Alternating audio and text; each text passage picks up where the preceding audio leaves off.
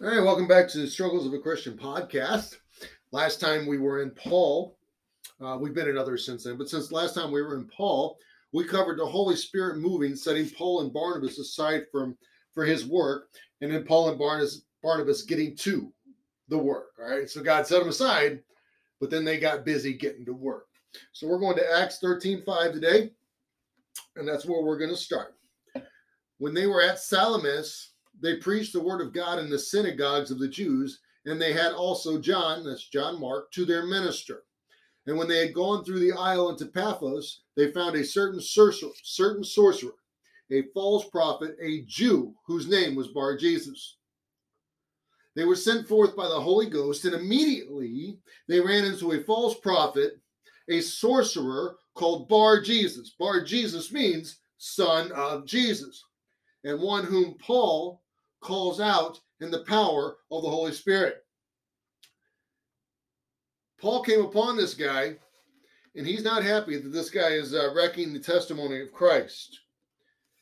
I think we need to be like that every now and then ourselves. Acts 13 9.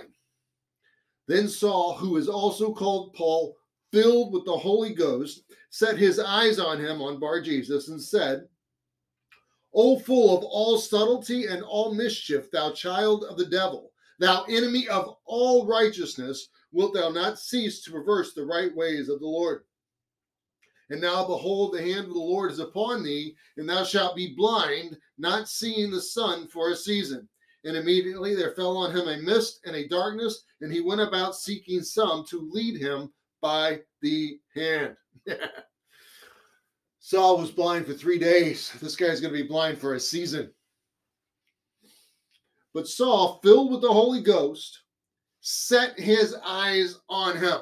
That don't mean he just looked in his direction. No, no. That means he looked at him. He put his eyes, his gaze, his entire being, his focus on this guy, this false prophet, this enemy of all righteousness. And Paul calls him out for his deceitfulness, for his blasphemy, for his work against the Lord. Saul is now in the fullness of his spiritual life. He's had the meetings, he's had the revivals, he had the prayer meets, the studying. He is in lockstep with the Spirit. The Spirit lets him know what's going on. And Saul now, and Saul now, Paul is not silent.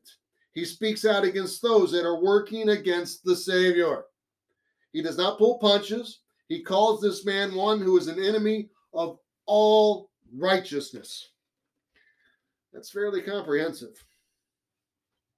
Then the deputy, the one who was with Bar Jesus, then the deputy, when he saw what was done, believed, being astonished at the doctrine of the Lord. Paul is getting converts through his words and his actions. Paul is setting the world on fire for Christ, and God knew this was going to happen. When he called Paul out on the road to Damascus, when he separated the or when he scattered the Jews from Jerusalem, he knew what was going to happen. When he called Paul out on the road to Damascus, he knew what was going to happen. When he sent Ananias to a killer, he knew what was going to happen. God's plan has been proven time and again to be 100% the best way to do things. And you may say, well, of course God knew. He's God. But do you believe that God knew what he was doing? Do you truly believe God knows what he is doing? Do you truly believe that God has a hand in the world and acted in these situations? You have to ask yourself if you really, really believe or if you're just saying this. Now, everyone I know who's listening to me is going to shake their head that they agree with me.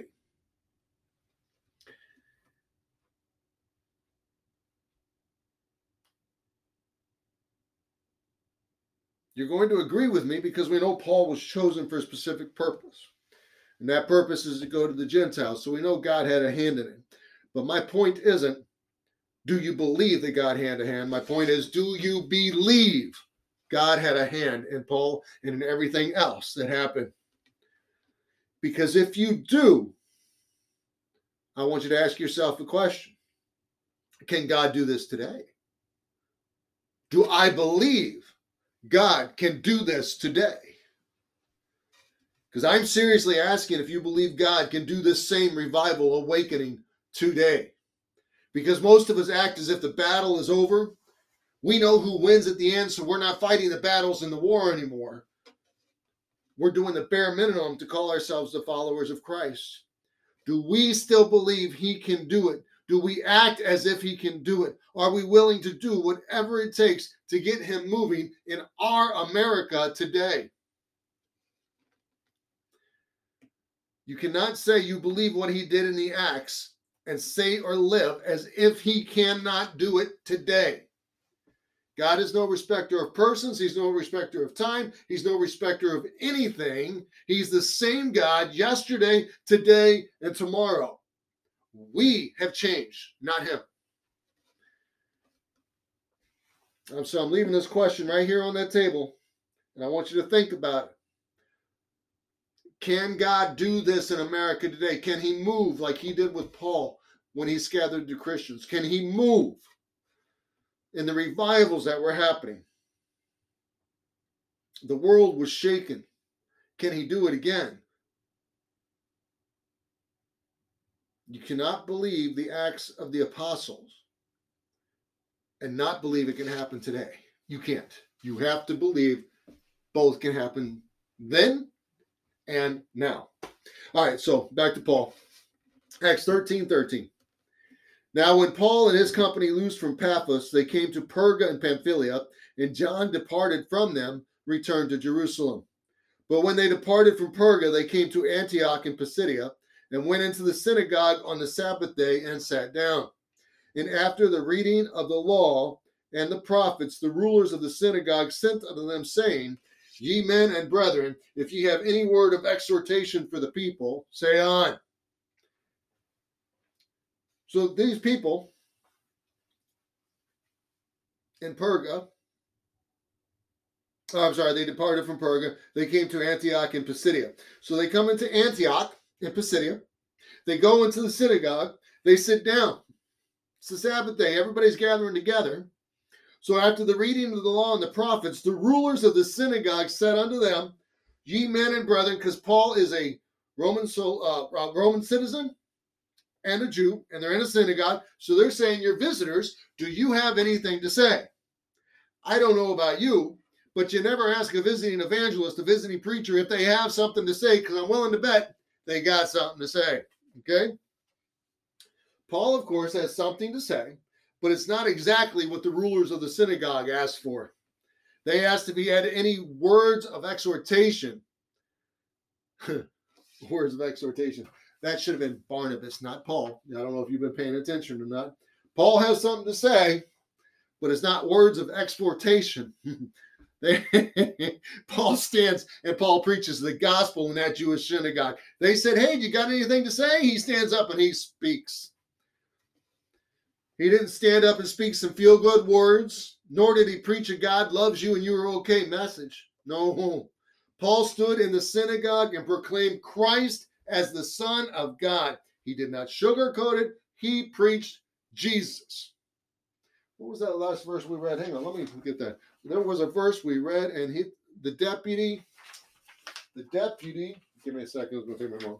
The deputy, when he saw what was done, believed being astonished at the doctrine of the Lord. Paul stood up and preached doctrinally sound message. He did not sugarcoat it. He preached Jesus. It's amazing how you just preach Jesus and doctrine and people will respond. Now, in the next few verses, you're going to read what happens. You're going to hear what happens when Jesus is preached. Just Jesus. And the Spirit moves. Paul had the Spirit. Jesus and the Spirit together, they're moving here. Here we go. 1343 of Acts.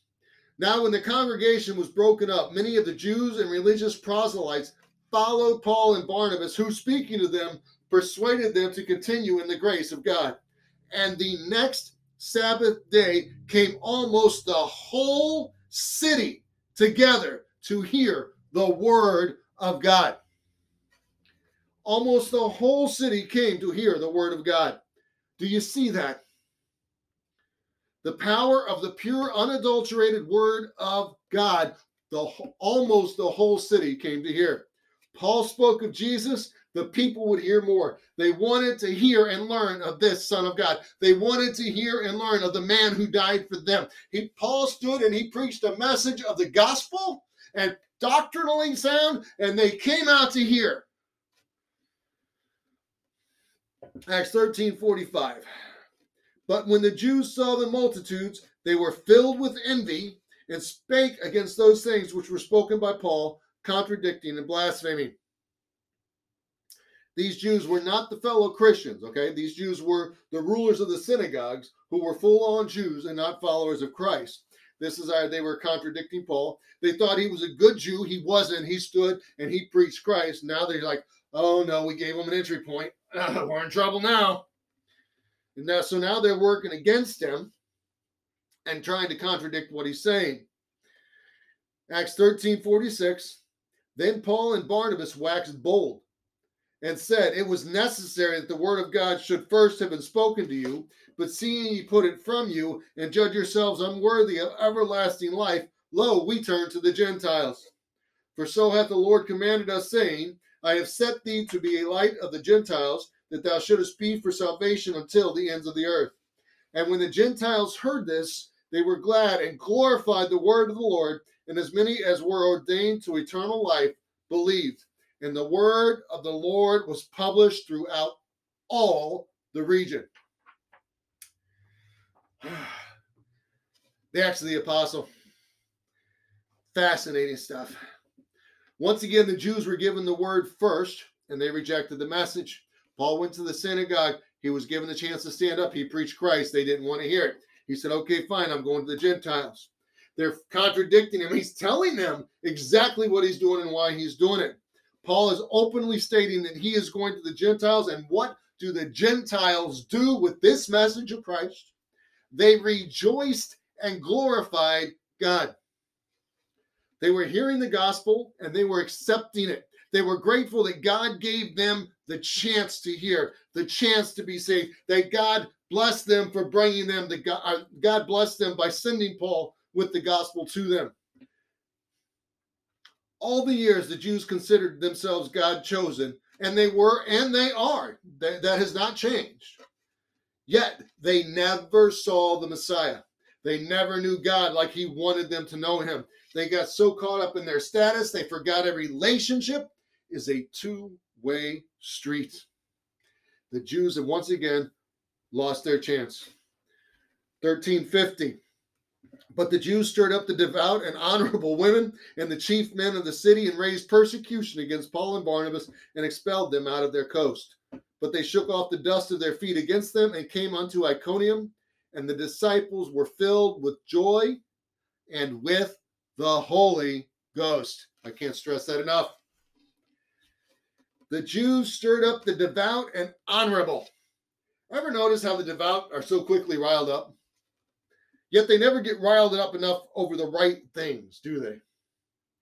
They never get riled up over those dying and going to hell. They never get riled up over the sin of the world. No, they get riled up over the truth. So Paul and Barnabas are now being persecuted and kicked out of the city. And what do they do? They shake the dust off their feet and they move on. They don't lose one night's sleep over it. They did their job. They preached the gospel. They were refused. Jesus said, if they refuse to hear, move on. That's exactly what they did.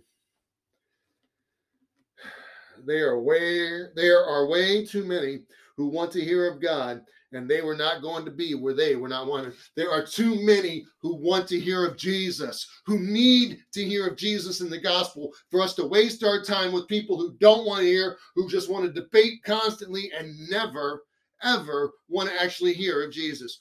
Walk away from those situations. There are too many people out there who want to hear of him.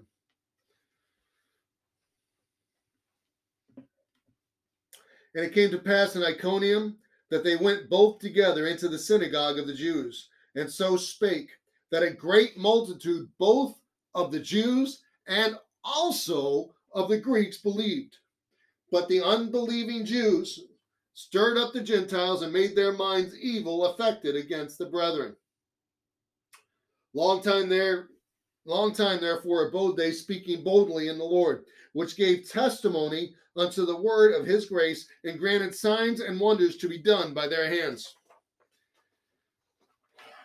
It's a, it's a, it's a repeating story here. Paul and Barnabas go to the synagogue where they will be met with sarcasm and derision. They went to the center of the opposition and they preached Christ. They know they're going to be met with sarcasm and derision. They know they're going to have trouble, but they go to the center of the opposition and they preach Christ. They know there's going to be trouble, yet they preach Christ to those who need it most. They did not wait for the people to come to them.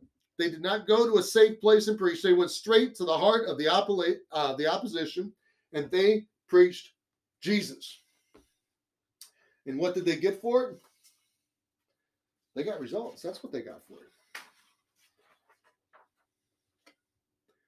A great multitude of both the Jews and of the Greeks believed. That's what the that's the results they got of.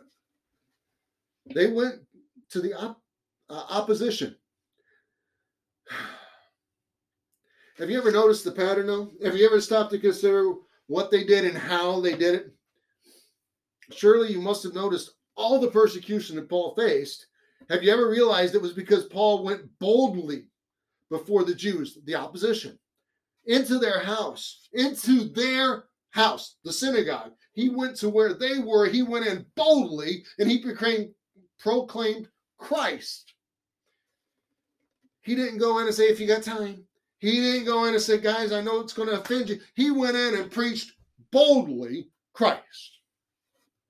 That's how Paul operated. He went to those who needed it most, whether they wanted to hear it or not. I think maybe we need to we might need to do that a little bit. Somehow in today's world, we've gotten away from that. We have decided they must come to us. We have decided not to step out of our comfort zones. Yet there's a people out there and they must hear of Jesus. They must hear of the true Jesus, not the persona that Satan wants them to think he is.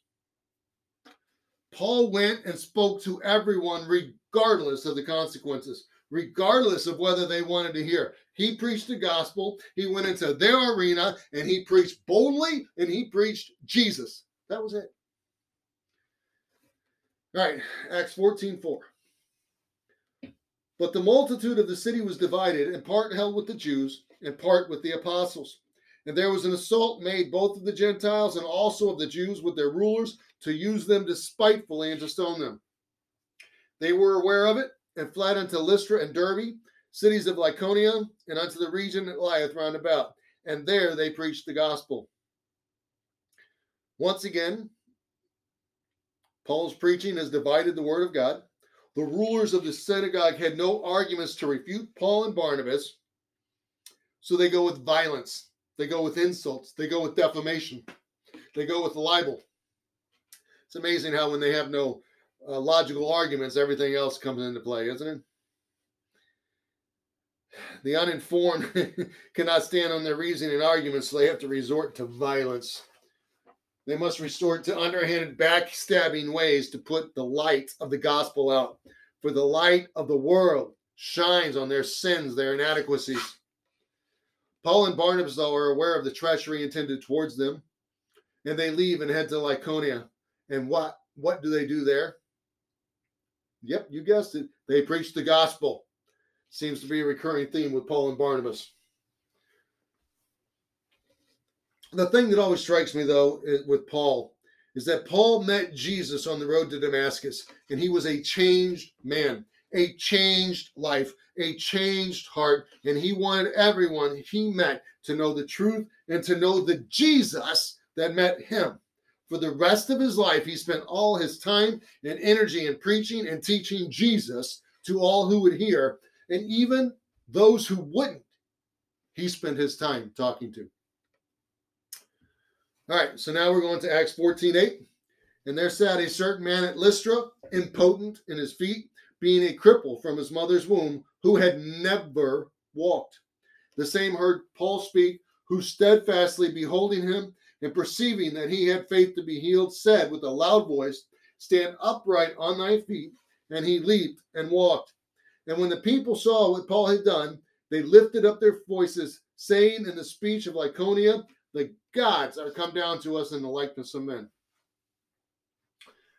Now that's impressive. Jesus healed a man who had never walked. Paul's not Jesus. A man who had never walked was a cripple from the moment he was born. And along comes Paul and he heals this man. But again, it's the singularity, the singularness of who is and who is not healed is always baffling. Why this guy and why not another?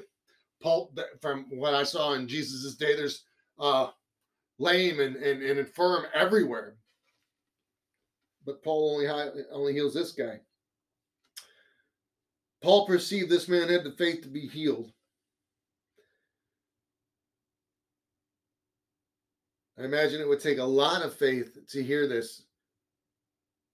The same heard Paul speak, who steadfastly beholding him, and Paul perceiving that he had faith to be healed. It's got to be. It's got to take a lot of faith to be perceived like that. Hmm. The reason I hesitate on this is because it would be hard for me to believe that I could ever be healed. I'm 54 years old, and for all of my life, I've not been able to use my left eye. Somebody came in and said, Do you have the faith to be healed? I don't know if I would. I've never known any different. I've worn glasses since I was three years old. I don't know if I would, uh, if I could believe that I could look out the window and, and never have to have glasses to see. Or I could look in the mirror and not see glasses. Or I could get out of bed in the morning and not have to find my nightstand and get my glasses and put them on before I can walk anywhere. I don't know that I would have that kind of faith, but this guy did. And what did he do? The same heard Paul speak the lame man, who steadfastly beholding him, Paul, and perceiving that he had faith to be healed, said with a loud voice, Stand upright on thy feet. And he leaped and walked, just like the guy that Peter healed at the temple. He reached down, grabbed his hand, and this man leaped up, having never walked before. He is now leaping into the air. That is faith. The man leaped and walked. I don't know how you can see men of faith like this and not be moved. He didn't stand and wobble and ask for help and no, he leaped and walked. He had faith. I don't know how you can look at that and not be moved. And when the people saw what had happened, they saw and rejoiced that they knew only of the myths and fables, so that is whom they gave the glory to. They had not heard of the God of the heavens the one true God. So they were going with what they knew, the gods that they were told about. So they called Barnabas Jupiter and Paul Mercurius because he was the chief speaker. And then the priests of Jupiter, which was before their city, brought oxen and garland under the gate and would have done sacrifice with the people to Paul and, and this is me adding this. He would have they would have done sacrifice with the people to Paul and Barnabas. That's me. That I stopped reading. We're going uh, 14, 14. Which when the apostles Barnabas and Paul heard of that they were trying to sacrifice to them, they rent their clothes and ran in among the people, crying out and saying, Sir, why do you why do ye these things? We also are men of like passions with you, and preach unto you that ye should turn from these vanities unto the living God which made heaven Uh, which made heaven and earth and the sea and all things that are therein, who in times past suffered all nations to walk in their own ways. Nevertheless, he left not himself without witness, in that he did good and gave us rain from heaven and fruitful seasons, filling our hearts with food and gladness. And with these sayings, scarce restrained they the people that had not done that they had not done sacrifice unto them.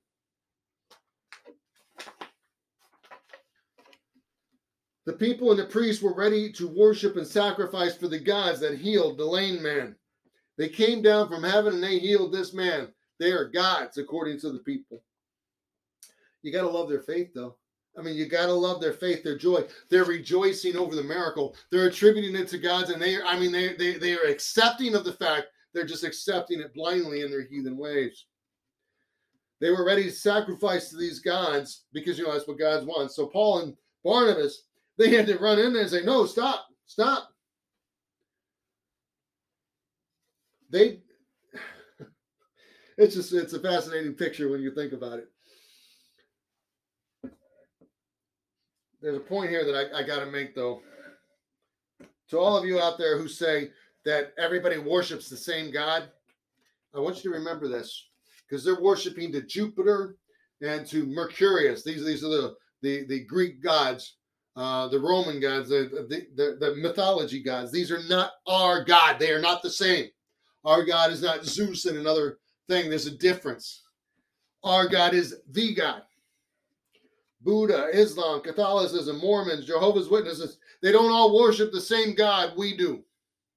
There is one true God. John 14, 6. I am the way, the truth, and the life. That is our God. So just here, as you're reading this, know that this is the difference. They say they're worshiping gods. No, Paul and Barnabas are not gods. They don't require sacrifices. Just as Buddha and Islam, Catholicism, Mormonism, Jehovah's Witness, they do not worship the same God that our Bible proclaims. There is Jesus, there is life through him and him alone. There is God Jehovah and him alone. Any other way leads to death and destruction.